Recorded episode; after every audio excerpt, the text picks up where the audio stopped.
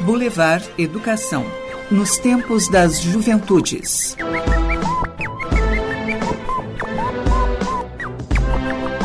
Olá! No ar, Boulevard Educação, o podcast sobre temas em educação social, educação em direitos humanos e socioeducação, apresentando a série Conheça o CIES.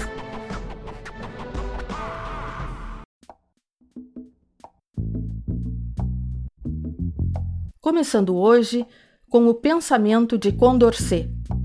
As nossas esperanças sobre o estado futuro da espécie humana podem reduzir-se a três pontos importantes: a destruição da desigualdade entre as nações, os progressos da igualdade num mesmo povo, enfim, o aperfeiçoamento real do homem. E agora, o comentário do professor Maurício Perondi, da Faculdade de Educação da URGS. Paulo Freire, em seu livro A Pedagogia da Autonomia, diz que quem ensina aprende ao ensinar e quem aprende ensina ao aprender. Essa afirmação de Paulo Freire nos coloca como indispensável essa dialogicidade na troca de conhecimentos entre educador e educando, né? Ambos têm saberes que podem ser compartilhados, né? Não é apenas o professor que detém o conhecimento. Né? Então, acho que é fundamental esse processo de diálogo no processo educativo, inclusive no livro Pedagogia da Autonomia, o primeiro capítulo tem como título Não há docência sem discência, mostrando a importância desse diálogo. E num outro livro do Paulo Freire, chamado Pedagogia da Esperança, tem um exemplo prático, concreto, muito interessante quando Paulo Freire estava exilado no Chile, trabalhando com camponeses, ele percebia que era muito difícil esse diálogo, porque os, os camponeses quase não falavam quando ele propunha o diálogo, porque eles achavam que era só ele, o professor, é que sabia. Então Paulo Freire propôs um jogo para eles. Ele dividiu um quadro em dois espaços, dizendo que é um espaço era dele, do professor, e outro era dos camponeses, e que seria um jogo. Era um jogo de perguntas e respostas, e se o perguntado não saberia responder, seria gol do outro que estava perguntando. Então começou o jogo, Paulo Freire começou perguntando para eles: o que significa a maiêutica socrática? Uma concepção filosófica, e eles não sabiam, gol do Paulo Freire.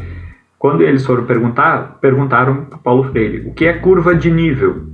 O Paulo Freire não sabia, então gol dos camponeses. Depois, Paulo Freire perguntou qual a importância de Hegel no pensamento de Marx. Os camponeses não sabiam, gol do Paulo Freire. Quando chegou a vez dos camponeses, perguntaram para que serve a calagem do solo? Paulo Freire também não sabia. Seguindo no jogo, Paulo Freire perguntou o que é um verbo intransitivo. Eles também não sabiam, gol do Paulo Freire. Depois foi a vez dos camponeses e perguntaram o que é uma adubação verde. Paulo Freire também não sabia, e assim o jogo seguiu empatado até ficar 10 a 10. Com isso, Paulo Freire questionou e mostrou para eles no final que, tanto de um lado como de outro, ambos tinham conhecimentos, saberes que eram diferentes. Não eram maiores nem menores, mas eram diferentes e, portanto, esses saberes podem ser colocados em diálogo. Então, creio que essa é uma importante concepção e uma mensagem de que é necessário sim esse diálogo na docência e na discência. Boulevard Educação com a série Conheça o CIES. No episódio de hoje, nós vamos apresentar a história e realizações do projeto de extensão Diálogos com a Docência e a Discência. Nesta conversa com a coordenadora do projeto, professora Aline Lemos da Cunha Della Libera. Olá, Aline, seja muito bem-vinda ao nosso podcast Boulevard Educação. Obrigada, Giancarla, fico muito contente com o convite. Obrigada mesmo. Hoje nós vamos conversar sobre o projeto de extensão que tu coordenas, que é Diálogos com a Docência e a Discência. Desde quando que existe este projeto e qual foi o objetivo da criação desse projeto de extensão? Então, é, no período em que nós comemorávamos, né, celebrávamos os 20 anos do PPSC, uma das discussões que vinha à tona naquele momento era o acompanhamento e a recepção dos jovens nas escolas, né, dos jovens adolescentes em cumprimento de medida socioeducativa. E dentro desse, desse tema, o que nós avaliamos né, é que ainda havia uma lacuna na formação desses professores, né, no contato com esses professores e no diálogo com esses professores mais efetivo no âmbito da discussão sobre o direito à educação dos adolescentes em cumprimento de medida socioeducativa e principalmente rompendo com uma barreira que era bastante visível, né, embora século 21, mas que a educação ela é direito, mas é como se fosse um direito vinculado à índole, à moral e ao comportamento das pessoas, né? Porque evidentemente as práticas né, de exclusão da escola por meio das medidas disciplinares que não correspondem efetivamente a um acompanhamento, mas unicamente a uma punição dos adolescentes, aquela marca do jovem bagunceiro, ainda mais o cumpre medida socioeducativa. Então, mesmo num contexto tão em que nós temos um avanço tão grande né, na, na, discussão dos temas educacionais, ainda percebíamos que esse discurso, nos 20 anos do PPSC, ainda permanecia. Então, eu conversei com, alguns, com algumas professoras, algumas colegas, conversei com a professora Carmen Craidi, com a Karine Santos, né, e também com psicanalistas que atuavam discutindo a violência de Estado a partir do projeto Vó Alda. Foram várias pessoas conversando sobre essa realidade. E daí então surgiu a ideia de termos o projeto chamado Diálogos com a Docência e a Discência, em que nós pudéssemos desenvolver ações tanto com os estudantes, né, esses adolescentes, cumprindo medida socioeducativa ou não na educação de jovens e adultos, né, voltado aos jovens de 15 anos ou mais, que viviam em contexto, nós chamamos né, de vulnerabilidade social, e conversar com esses jovens a respeito da violência de Estado, do bem viver na escola e também conversar com os professores a respeito desse tema. Nós fomos conhecendo pessoas que também tinham esse interesse né, em dialogar com professores e com estudantes e aí nós nos reunimos num grande grupo, né, incluindo a Faculdade São Francisco de Assis, por meio da professora Márcia Vitorello, que é egressa do PPGEDU, ela é doutora em educação, é psicóloga, é doutora em educação. Então, nós fomos conversando e fomos organizando uma proposta voltada às escolas, né, principalmente às escolas estaduais, que é o nosso foco, dialogando então com professores e com estudantes sobre o direito à educação, sobre a garantia do direito à educação, sobre a educação de jovens e adultos, sobre a violência de Estado e sobre o bem viver na escola. E como que foi a operacionalização de chegar até essas escolas, fazer o contato com os docentes e também essa aproximação com os estudantes? Então, em 2018, que nós iniciamos efetivamente né, com o projeto, então fomos amadurecendo, iniciamos em 2018, nós propusemos uma atividade híbrida. Né? Uma parte dela ocorreu na universidade, por meio de um curso, um seminário, na verdade, né, que foram alguns encontros com professores e também nas escolas. Então, a nossa ideia foi realizar atividades que tinham como o pressuposto a escuta dos professores. Recebemos os professores na sede e esses professores então dialogavam conosco, né, as professoras da URGS e também participaram eh, estagiárias do curso de psicologia da Faculdade Dom Francisco e também a professora Márcia Vitorello, fazendo esse grupo de escuta e circulação da palavra com os professores. Então, foram realizados eh, encontros na Faculdade de Educação no primeiro semestre de 2018. Bom, e paralelo a esses encontros na universidade, dois bolsistas de extensão realizavam essa escuta e oficinas com os estudantes em escolas estaduais. Nós tínhamos professores que iam desde diretores de escola, professora de educação infantil, né? Num primeiro momento, tivemos um grupo pequeno de professores, mas bastante fiel e presente, né? E na escola nós trabalhamos também mais ou menos um, um número de 70, 80 estudantes da educação de jovens e adultos, com oficinas e também grupos de escuta com essas nossas parceiras, né, do projeto Voalda, que são vinculadas também a Sigmund Freud, Associação Psicanalítica, né? Então elas foram também como parceiras do projeto, não tanto representando institucionalmente, né, mas representando também esse desejo de fazer parte de um projeto de escuta à violência de Estado, o discurso de ódio. Então, nós realizamos atividades na URGS, né, com professores, e atividades nas escolas. No segundo semestre, nós realizamos os grupos de escuta em uma escola da rede estadual. Então, também o projeto saiu da FACED, né, e foi para as escolas, mas permaneceu nessa ideia do grupo de escuta. Bom, é, em 2019, também a, a, a, dinâmica foi acontecendo em diálogo com os adolescentes em escolas estaduais, né, provocando uma discussão é, sobre sonhos, sobre projetos de vida e a, rodas de conversa, né, e circulação da palavra, grupos de escuta com professores. Agora, com a pandemia, nós alteramos, né, a nossa metodologia. Como tem sido? Então, agora nós realizamos, por meio do nosso canal no YouTube, lives sobre diferentes temas. Principalmente, eh, nós temos percebido a necessidade de falar sobre a saúde e a qualidade de vida dos professores, dos educadores e também, obviamente, dos estudantes. Então, nós temos realizado várias lives né, no nosso canal, em parceria com a Faculdade São Francisco de Assis, e também algumas lives que são vinculadas a esse projeto, mas também às disciplinas né, que são ministradas da área de educação de jovens e adultos que assistem, né, estudantes de graduação, de pós-graduação, professores das redes, né? Então a gente tem feito uma, uma divulgação maior, assim, né, e um diálogo com os professores, por meio, então, dessa ferramenta, dessa possibilidade que é fazer encontros virtuais pelo nosso canal do YouTube.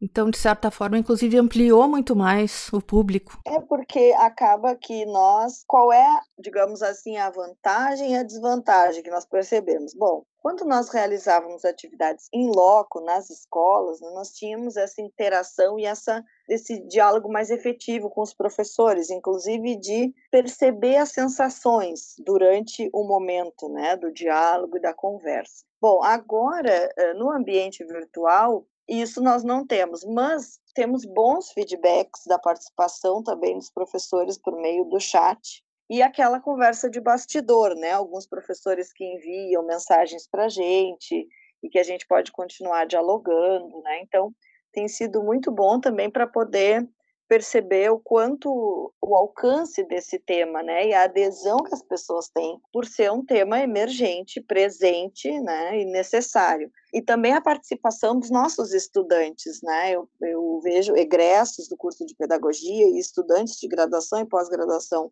da FACED, né, do PPGDU e dos cursos Lato Senso, que têm estado conosco e falado da sua experiência também como estudantes e como profissionais da educação.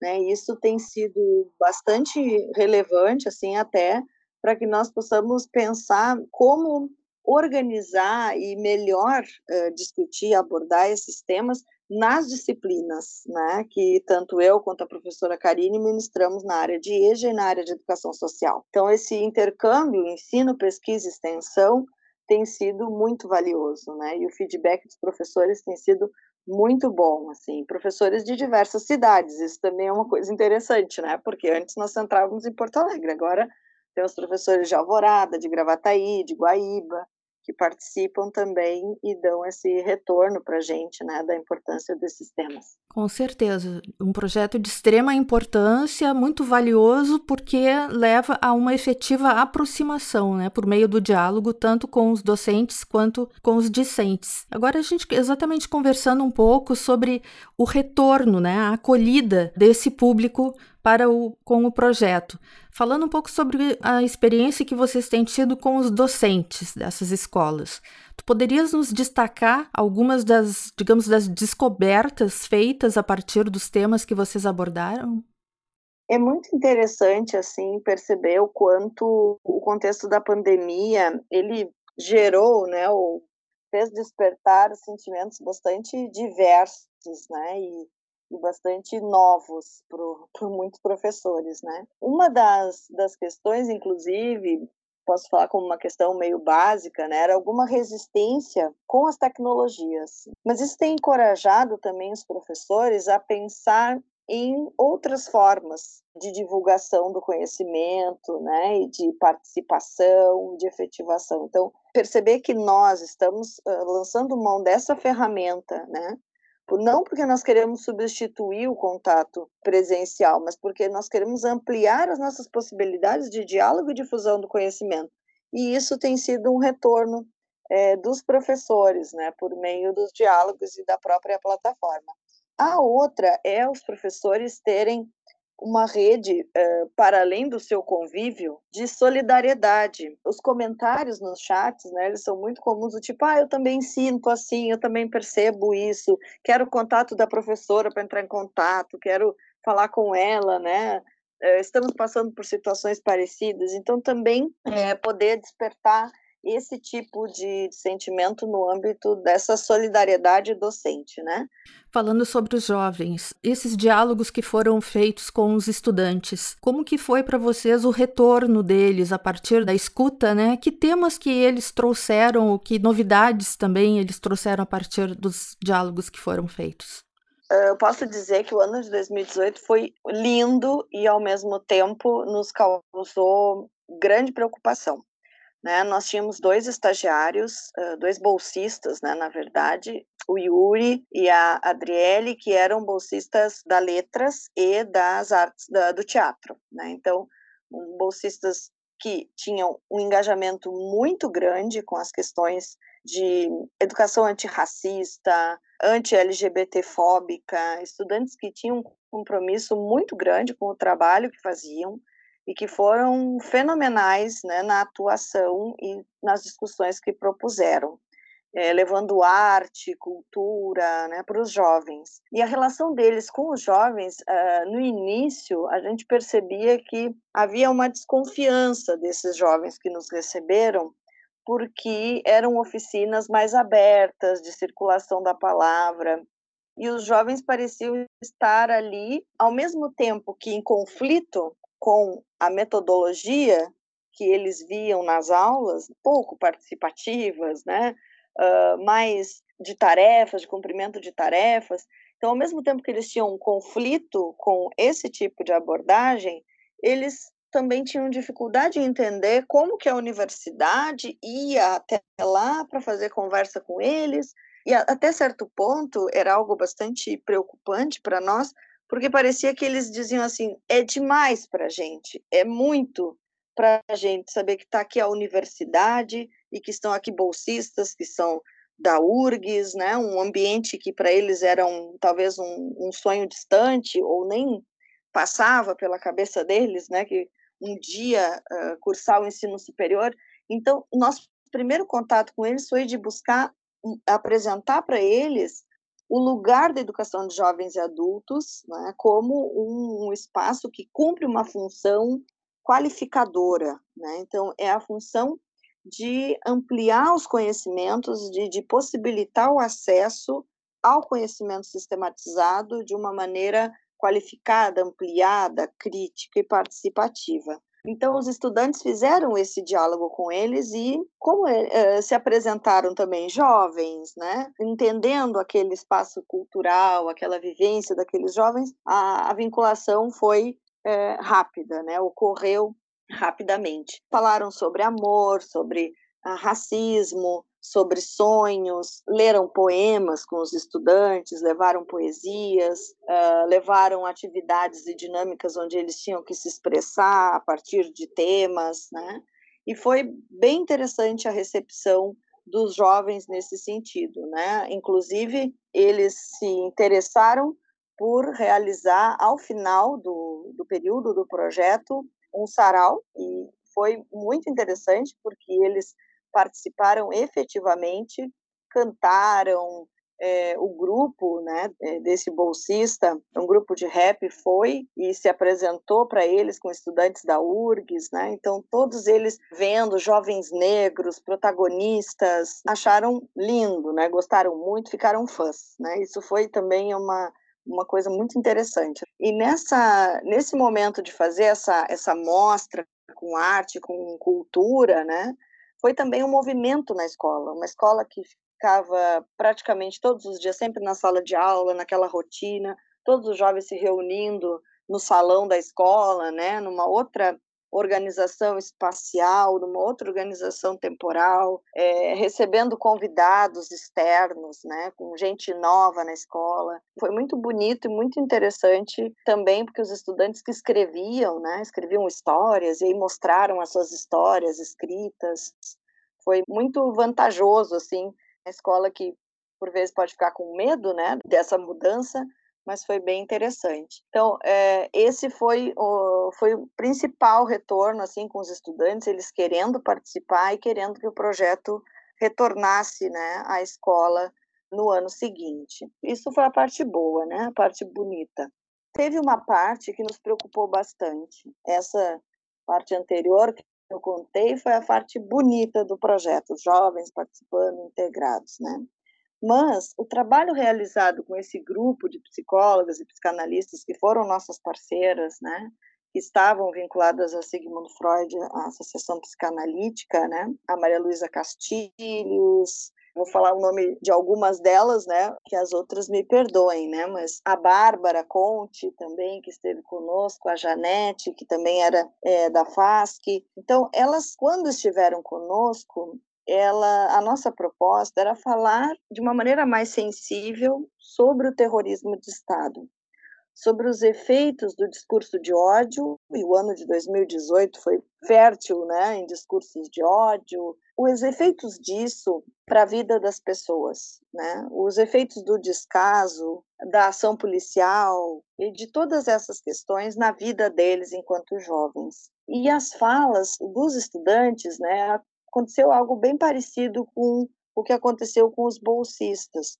Primeiro havia uma não entendimento do porquê uma roda de conversa com pessoas tão para eles, né, tão importantes, né, então psicanalistas, psicólogas, é, de uma associação, de um projeto que é um projeto do Ministério da Justiça, né, que é o Voalda. Então, é, elas ficaram bastante no primeiro momento receosas. Quando elas entenderam né, que era um projeto de extensão, que era garantido o direito à educação também para eles, né, que esse espaço de escuta fazia parte dessa garantia do direito à educação, eles começaram a falar. E as falas eram de muito abandono, muito sofrimento, muito medo, é, muitas situações de, de saúde né? então de acesso a políticas de saúde precarizadas. Havia um jovem que ele passou praticamente a vida inteira dele, até os 18 anos, estava com 30, passou até uns 18 anos indo para o hospital o tempo inteiro com uma doença que nunca ele conseguia fazer o tratamento direito e aquilo foi se arrastando. E lá aos 18 anos ele consegue fazer o tratamento que deveria ter sido feito, sabe? Tá vivo para contar a história. Então foram cenas muito tristes assim para a gente, né? Muito dramáticas que a gente já sabe, né? Que acontece e no âmbito das pesquisas na educação de jovens e adultos a gente sabe abordar ah, desses temas, mas no cotidiano, naquele momento, tu vê aquele jovem contando aquela situação e muitas situações, né? De total descaso do poder público com as comunidades. Então, vendo esses jovens com sonhos já esquecendo ou deixando de lado os seus sonhos, falas com tendências suicidas, né, com total desprezo pela sua própria existência, então, tudo isso foi bastante chocante, né? E foi bem interessante poder ver esses jovens falando sobre isso e, de alguma maneira, nós atuando né, em prol de outros lugares, para que eles se vissem em outros lugares e participassem efetivamente de um projeto de escola mais dinâmico e que elas permanecessem né, na escola e que a educação de jovens e adultos fosse mantida e fosse garantida naquele bairro, naquele lugar. Eu fiquei pensando enquanto tu falaste desse primeiro momento que os jovens tiveram um pouco de receio, né, até começar realmente a, a falar a respeito de si, talvez também seja às vezes uma sensação de, de desencanto ou mesmo de desesperança de não se considerar mais protagonista da sua própria vida, da sua própria história, né? E aí, de repente, vocês propiciaram um ambiente que eles realmente pudessem confiar e realmente se abrirem, né? Falar o que, que está acontecendo com eles, né? Sim, e muito jovens. Essa é uma questão bem importante, né? Eles são muito jovens e tão cedo já começam a viver em uma realidade em que o sonho e a esperança se perdem é bastante interessante assim para a gente perceber o quanto a educação e quanto a, a atividade extensionista, né, e a formação de professores também pode atuar nesse sentido, em prol da recuperação desses sonhos, desses desejos, desses sentidos, né? A gente via jovens lá bastante motivados, assim, com, com a escola, né? Com a sua própria aprendizagem e que, de repente, para o sarau com o pouco salário que ganhavam, compraram materiais é, que nós nem esperávamos, quando vezes apareciam lá com os materiais comprados para se apresentar e para fazer aquele espaço ser um espaço interessante, legal, né, e divertido, e que eles pudessem trocar essas experiências, né? E também uma das coisas que no Sarau ficou bem, foi muito interessante, porque por acaso nós estávamos recebendo na URGS uma pesquisadora, pós ela fazendo uma parte do seu doutorado na URGS, né, em psicologia, e ela veio do País Basco. Então ela falava bem português, compreendia bem, mas era uma estrangeira e ela quis conhecer o projeto na escola e me acompanhou e foi no sarau. E eles sentiram, se sentiram assim muito honrados em receber, inclusive, uma psicóloga estrangeira, né, do País Basco, que ela explicou bem para eles onde que era, como é que era, e eles associavam, né, ao, ao futebol. E não tinha nenhum time da seleção do País Basco para eles compararem. Não, mas é a seleção da Espanha. Explicou para eles, eles se sentiram muito felizes, assim, em poder recebê-la, né? E nós potencializamos isso dizendo para eles, olha, sim, a gente recebe pessoas de outros países, né, e tal, e, e como que isso se dava, explicando para eles, porque era uma realidade totalmente fora do cotidiano deles, né, então motivando-os também a aprender outras coisas a partir dessa experiência. E para vocês, que a criação do projeto, a operacionalização e aí depois, então, desses diálogos, digamos assim, que agora vocês têm um, um diagnóstico, né, dos principais sintomas, dos problemas que acontecem na rede pública de ensino, na rede pública estadual, e dessas questões, como tu citaste algumas, o terrorismo de Estado, os discursos de ódio, a violência institucional, o racismo, uma série de temas que são realmente chocantes, porque a questão que se coloca é e agora? O que fazer, né? O, diante da situação, o que, que se, o que, que é possível de se fazer? Primeiro, a gente entende que esses temas, eles, a gente sempre sonha um dia não precisar abordá-los, né? O nosso sonho que para Paulo Freire a gente precisa entender os sonhos possíveis, então realmente a nossa sociedade ela se estrutura no racismo, mas é possível mudar essa sociedade. Essa convicção que temos, né, de que é possível mudar a sociedade, é o que nos motiva a seguir trabalhando com esses temas, né, no âmbito do ensino, da pesquisa e da extensão. É claro que não basta nós discutirmos esses temas com, as, com os professores e professoras e com os estudantes sem reivindicarmos políticas públicas públicas, né, e políticas públicas de Estado, que sejam permanentes, que não sejam voláteis, né, ou ao sabor dos governos é, de plantão.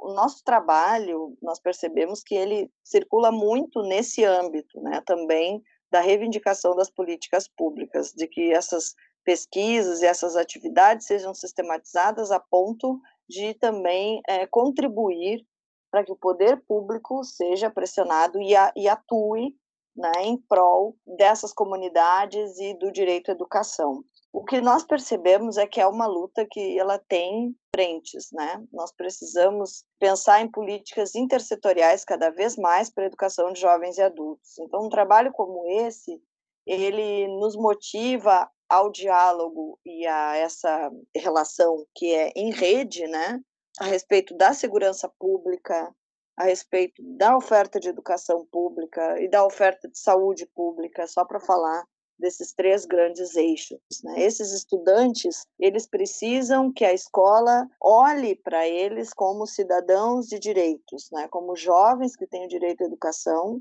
e que então nós vamos atuar enquanto escola para a garantia desse direito dentro daquilo que nos cabe, mas também é, juntamente com essa é, rede de pesquisas, né, de, de, atividades extensionistas que existem no âmbito da escola, é, lutar diante do poder público para que isso também seja feito né, ficar atento para a execução das políticas, né, que não é só a vaga na educação de jovens e adultos, não é só a vaga que interessa, nós precisamos também de políticas de, de permanência. Então, nós somos contrárias, isso, com toda a nossa força, a essas políticas que fecham escolas, fecham turmas. Por isso, nós estamos sempre atentas a isso, né? E nos somamos aos esforços do Fórum Estadual de Educação de Jovens e Adultos, reivindicando a abertura de turmas, reivindicando que a, o poder público invista na educação de jovens e adultos. Tivemos uma grande conquista, né, que foi o Fundeb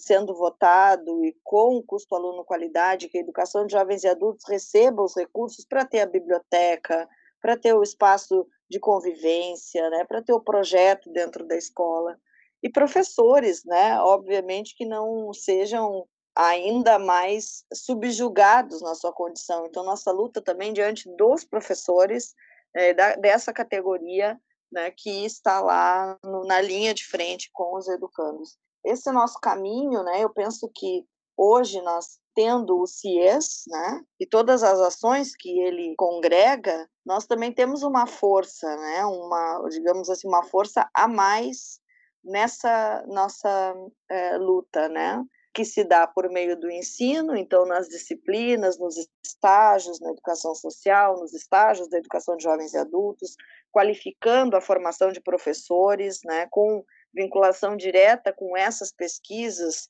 que são feitas sobre esses temas e que trazem esses dados, né, para que sejam discutidos com os estudantes de graduação e pós-graduação igualmente qualificando a extensão universitária, que são essas ações que mexem com a escola, que movimentam a escola, que agregam os jovens, né, e que também na prática, apresentam aos professores outras possibilidades de fazer o diálogo sobre o conhecimento, né, de abordagem do conhecimento, porque quando um estagiário ou um bolsista, né, da psicologia ou da letras ou da, do, do teatro, né, das artes dramáticas ou da pedagogia, vai para a escola e leva uma aula, oficina, onde a poesia é abordada, onde a história é abordada de uma maneira diferenciada, dinâmica, isso também ajuda os professores, né, que têm a sua formação por via pública, né, da, do Estado, tão negligenciada, né, tão, são tão pequenas ou tão raras as ações de formação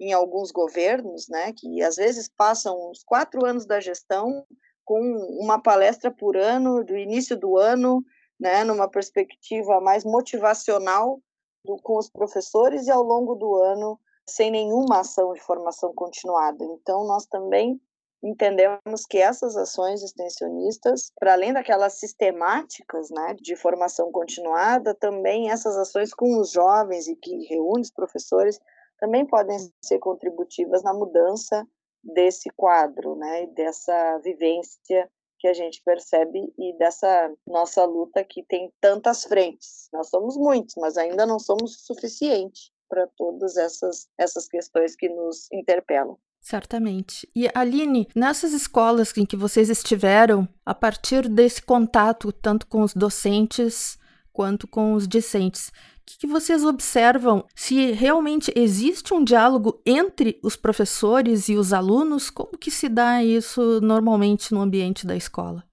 Tu sabes, Giancarla, que uma das questões da precarização da escola pública né, e do trabalho dos professores é essa falta de espaços de diálogo. O, conteúdo escolar ele é visto unicamente a partir das áreas do conhecimento e a gente pensa sem nenhuma janela, né? Como se o conteúdo das áreas de conhecimento não comportasse outros temas ou mesmo o diálogo sobre esse mesmo conteúdo. Então o diálogo ele fica restrito muitas vezes a perguntas e respostas que dizem respeito a aspectos administrativos da escola ou mesmo do cotidiano da sala de aula mais simples, né, mais uh, diário, assim. Então, é o que, que nós percebemos? Os professores, eles trabalham muito, trabalham intensamente, sem espaços de formação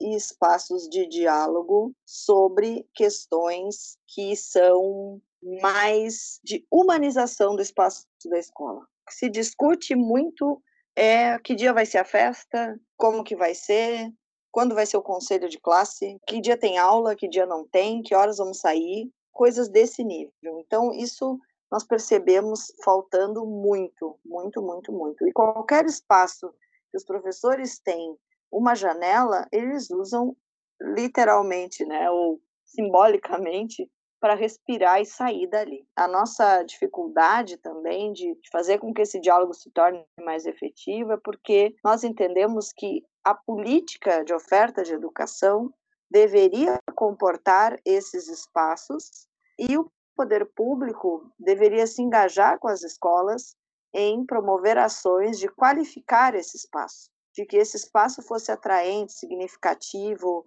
para os professores e no âmbito dos estudantes também, que a oferta de educação fosse vista principalmente na educação de jovens e adultos, né, recuperando as funções da educação de jovens e adultos. Nunca é demais a gente sempre repetir essas funções, né? Então, se a educação de jovens e adultos tem a função de reparar um direito que não foi garantido na infância e na adolescência, a garantia desse direito hoje passa pela condição do sujeito hoje. E essa condição ela precisa ser analisada, ela precisa ser refletida e pensada na comunidade escolar. Não dá para achar que a gente reproduz a infância, reproduz né, a, o que a gente chama né, a escola de de manhã à noite e que isso é suficiente. Então, preciso dialogar sobre essa modalidade, conhecê-la, que os estudantes não pensem que estão só mudando de turno, que eles saibam que estão mudando de modalidade e que essas questões são vistas né, naquele momento para garantia do direito à educação deles.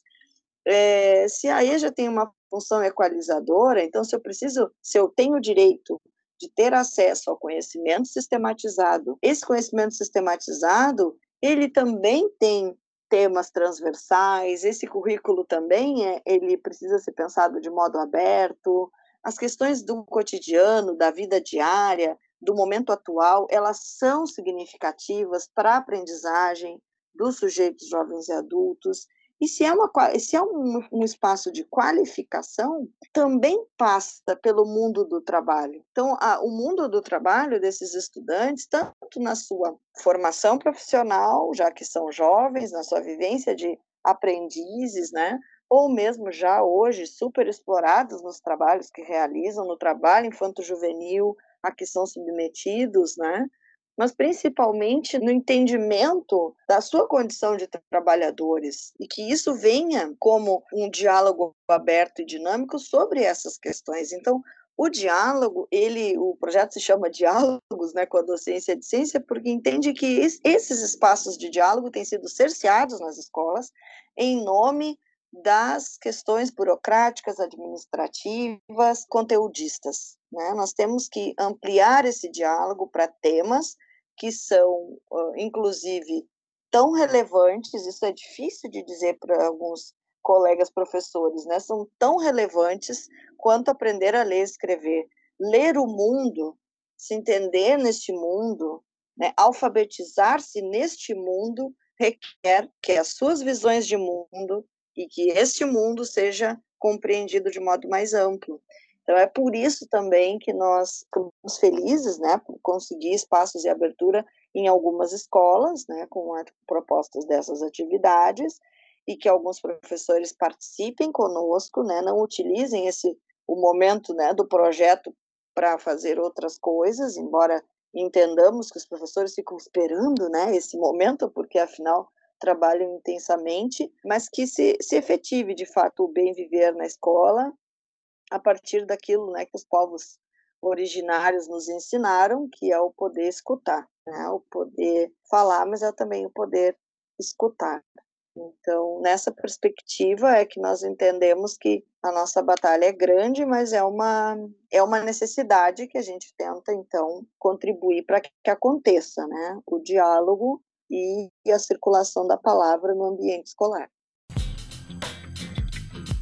Estamos apresentando Boulevard Educação, com a série Conheça os CIES. Nós vamos agora conversar com a professora Karine dos Santos, da Faculdade de Educação da URGS e coordenadora adjunta do projeto de extensão Diálogos com a Docência e a Discência. Olá, Karine, tudo bem? Seja muito bem-vinda ao Boulevard Educação. Olá, Jean Carla, é um prazer estar aqui contigo. E hoje nós vamos conversar sobre o projeto de extensão Diálogos com a Docência e Discência, nesse projeto que a Karine é a coordenadora adjunta. Então, gostaria de saber, Karine, como que se deu a tua aproximação, juntamente com a professora Aline, na concepção, na constituição desse projeto de extensão? Bom, Jean Carla, então a, a minha aproximação com o Diálogos com a docência de ciência se deu desde o início a convite da professora Aline, né, que entendeu que a proposta que estava sendo gestada, né, em diálogo com outros, outros integrantes do, do projeto, tinha relação com o trabalho que realizávamos no PPSC, o Programa de Prestação de Serviço à Comunidade, porque justamente tinha essa dimensão de dialogar né, com as adolescências e juventudes que estão inseridos nas escolas e com os docentes, né, incluindo nesse diálogo os, os docentes dessas escolas, né? Era, né, uma, uma ideia antiga que surgia nos nossos encontros no PPSC, essa aproximação mais propriamente dita com as escolas.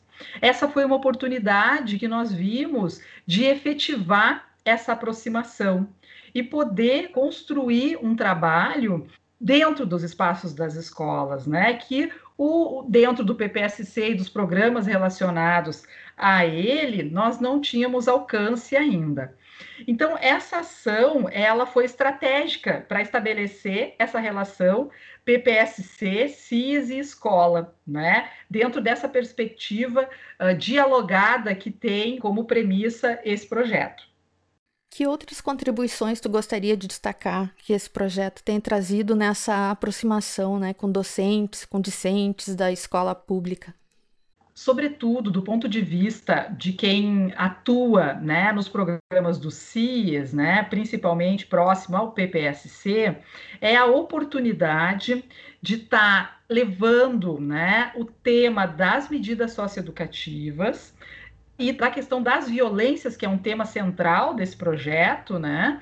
Problematizando esses dois aspectos, esses dois grandes temas-chave, com o público da escola, que são os discentes e os docentes, né? Então, uh, nesse primeiro momento em que nós realizamos uma formação junto aos docentes dentro da faculdade de educação, esses foram temas muito recorrentes. Né? Nós tivemos a participação de várias pessoas, uh, integrantes do CIS, contribuindo com essa formação. No segundo momento, nós fomos para dentro das escolas, né, oferecer oficinas no qual a qualidade de vida, projeto, projeto de vida, qualidade de vida, né, a questão das violências, né, e outros temas relacionados à vivência dos adolescentes e jovens foram problematizados. Então, esses são aspectos que destacam o projeto e demonstram o quanto que ele é estratégico dentro do CIS por essa relação tão integrada que nós conseguimos estabelecer dentro do espaço escolar, aproximando o que nós discutimos dentro do CIS, né, com uh, esse espaço escolar que para nós é muito frequente né, nas nossas reuniões do PPSC, porque atendemos os adolescentes que cumprem medida socioeducativa e por razão né, dessa necessidade de reativação dos vínculos com a escola, a gente entende que uh, essa foi uma forma, então, de estar tá mais próximo das escolas que esses adolescentes frequentam. E a ideia é de dar continuidade e estreitar cada vez mais essas relações com mais escolas públicas? Se as nossas pernas alcançar, sim. Nós entendemos que sim. Entendemos que é a, a importância de ampliar né, o atendimento, o trabalho com as escolas é fundamental, dado a relevância né, da experiência que vivemos e entendemos como significativa né, contribuição da universidade com o espaço escolar nesse recorte temático, que é o que nós conseguimos alcançar com esse projeto. Como o nome do projeto já indica, né, que são diálogos com a docência e com a discência. Eu gostaria de te fazer uma pergunta que eu também fiz para a professora Aline. Qual é a tua visão em relação à existência, ou não, de diálogo entre docentes e discentes? Esse é um desafio importante. Né? Nós temos acompanhado diferentes experiências que demonstram né, as dificuldades que docentes encontram na relação de, com adolescentes e jovens nas escolas, seja nos anos finais do ensino fundamental, seja né, na educação de jovens e adultos. Os desafios são muito grandes identificamos né, que esses desafios são adensados no momento em que não há esse espaço de diálogo, né? Esse espaço em que é oportunizado um encontro de docentes com discentes, de maneira mais fluida, de maneira mais leve, de maneira destacada do conteúdo curricular, que é tão marcado no espaço da escola, né, como uma exigência fundamental para esse encontro, né? E a gente percebe nas experiências pela via desse projeto, né? Quando esse encontro acontece de maneira mais fluida, o resultado é sempre muito positivo. Quais poderiam ser algumas, digamos, metodologias, né, de intervenção no sentido de possibilitar essa aproximação dialógica? Ah, a gente aposta muito nas rodas de conversa, né? nas rodas de conversa temáticas, em que docentes e discentes ocupam o mesmo lugar. E Paulo Freire já nos ensinava, né, que a relação dialógica é uma premissa necessária para a construção da relação educativa, de uma relação educativa prazerosa, significativa, em que eu reconheço o outro que está à minha frente como um sujeito né, integral naquele espaço escolar, nesse caso, né? Tem muita relação com o círculo de cultura freiriano também, então a roda com metodologia que facilita muito esse diálogo. A gente também tem a, a, apontado aí para outras metodologias que têm relação com a justiça restaurativa, né, com a questão da comunicação não violenta, que são temas que nos apontam para metodologias que reforçam essa perspectiva que nós apostamos da relação circular, né, em que a palavra circula, em que todos estão ali ocupando os mesmos espaços, com os mesmos direitos, pensando perspectivas futuras de uma construção uh, desse caso do conhecimento, né, que é o, o objetivo da escola.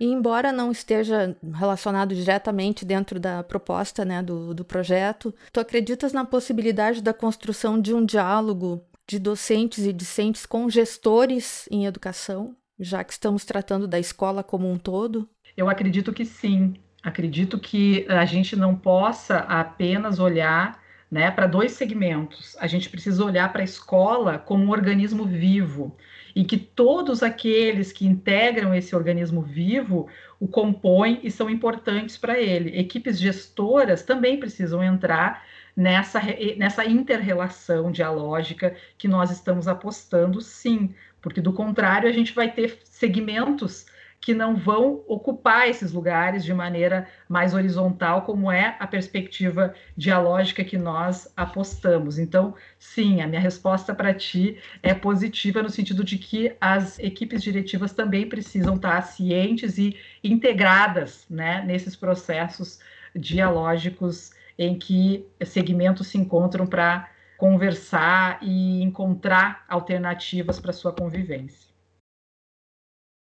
Meu nome é Yuri, eu tenho 22 anos. Eu estudava letras quando eu participei do projeto, foi em 2018 e foi um divisor de águas para mim assim, uma fase da minha vida que marcou bastante, mudou minha vida também pelo fato de eu entrar em contato com a EJA. Eu tinha feito só uma oficina uma vez e não foi profunda como essas foram, porque cada trabalho que a gente levava para aula, a gente entrava mais em contato com a realidade deles e entrava mais em contato com eles e a gente podia enxergar o que eles enxergavam e o que eles queriam passar estando ali. Porque eles, eles eram invisíveis, sabe? Eles queriam ser vistos, eles, eles queriam estar junto, eles, eles não queriam ficar em casa, porque se eles estivessem em casa, a depressão deles ia, ia atacar, eles iam ficar tristes, uh, ou não tinha comida, eles iam. Eles, eles queriam os amigos, Sim, vai, era, era bastante coisa. Eu posso falar um pouco dos projetos. A primeira foi uma letra de uma música chamada Motel. A princípio eles não sabiam o significado, porque era M.O.T.E.L.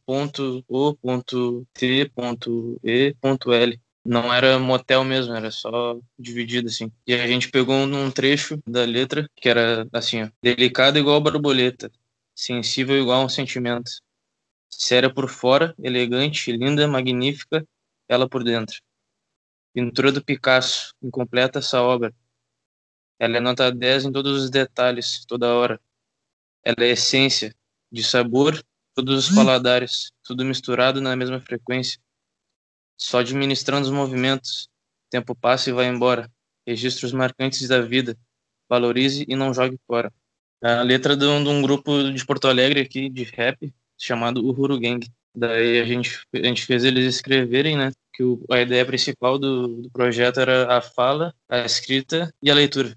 Mas aí depois teve um, diálogo sobre o amor próprio. Eu falei que a gente é ensinado a amar os outros primeiro e não a nós mesmos. E não tem como a gente amar alguém sem amar nós mesmos, entendeu? Isso eu expliquei, isso eu tava conversando com eles. E aí eu falei sobre a autoestima deles, que eles não, não podiam deixar ninguém falar que eles não podiam, que eles, eles realmente podiam, eles têm potencial para alcançar o que eles quiserem. A gente pode sair do nada e conseguir alcançar o sonho, por mais que demore, por mais que demore anos. E teve mais, teve um outro trabalho que foi sobre a Casa das Palavras, do Eduardo Galeano.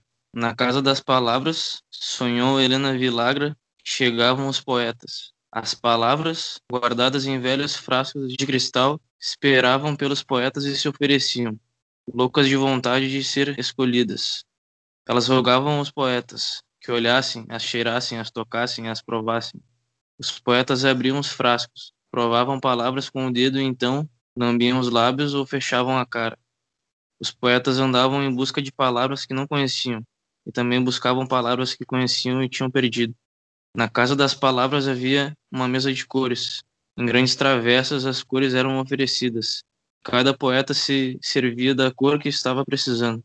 Amarelo limão ou amarelo sol, azul do mar ou de fumaça, vermelho lacre, vermelho sangue, vermelho vinho. E aí Nisso a gente tava com um potinho assim, um pote, ele não era de cristal, né? Mas é, era como se fosse um pote transparente. E nesse pote tinha várias palavras soltas. E aí a gente, a gente escolhia a palavra e falava sobre ela. Aí nessa aqui a gente pegava as palavras doces, amargas, difíceis, fáceis, tristes, alegres, boas e más. E esse dia me marcou bastante, porque foi um dia que eu ajudei, ou tentei ajudar, um aluno a escrever e a ler, que ele não sabia. Ele não sabia nem escrever nem ler. E foi muito difícil, foi muito difícil mesmo. Eu chorei depois do eu saí da aula, saí chorando mesmo, saí nem criança chorando, porque eu, eu senti tudo assim, eu peguei tudo para mim, me doei ali no momento e não consegui fazer nem ler. E aí eu saí frustrado, sabe? Mas foi uma baita de uma experiência também. Eu me conectei com ele assim, sabe? Foi, foi bem legal, foi bem legal mesmo teve um, um, texto que a gente escolheu que falava sobre solidão e solitude. E a gente estava com esses assuntos bem profundos, assim, sabe? A gente perguntou para eles o que, na opinião de vocês, o que, que é solidão, o que, que é solitude. A maioria não sabia o que era solitude, né? E aí eu tive que explicar. A solitude é tu tá de bem contigo mesmo, amar tua companhia, tu aproveitar tua companhia e tá sozinho. Já a solidão, tu se sente triste, tu se sente, ah, bah, não tenho amigo, não sei o que. Essa a diferença da, da solidão para a solitude. A, a, solidão tu não tá completo. A solitude tu tá completo. Consigo mesmo e sozinho. Daí na próxima semana teve mais ou menos com, com esse mesmo tema, assim, sabe? Só que daí foi uma pergunta, que era o que você gosta de fazer quando está sozinho? E aí eles escreveram no, na folha, né? Eu adoro ouvir música como pagode, sertanejo, Amo assistir seriado na TV, ficar deitado com o ventilador ligado na cara, arrumar meu guarda-roupa, ler um livro de espiritualidade, cozinhar para mim, comer, cuidar dos meus animais domésticos, costurar roupas, limpar a casa do meu jeito, ficar refletindo sobre meu futuro dar banho nos meus cachorros e passear com meu neto na praça. Teve um sarau também, e nesse sarau eles puderam se apresentar, eles prepararam as apresentações e puderam se apresentar. Essas coisas assim que, que mudam o dia a dia deles, o cotidiano deles, que deixa eles com mais vontade de estudar, com mais vontade de, de ir para a escola. Eles iam para escola não para estudar, mas porque não queriam ficar em casa ou queriam ver os amigos, sabe? Ou porque se sentiam tristes. E tinha muita coisa assim, gente passando trabalho gente que engravidava. Ah, é a realidade, sabe? É a realidade mesmo.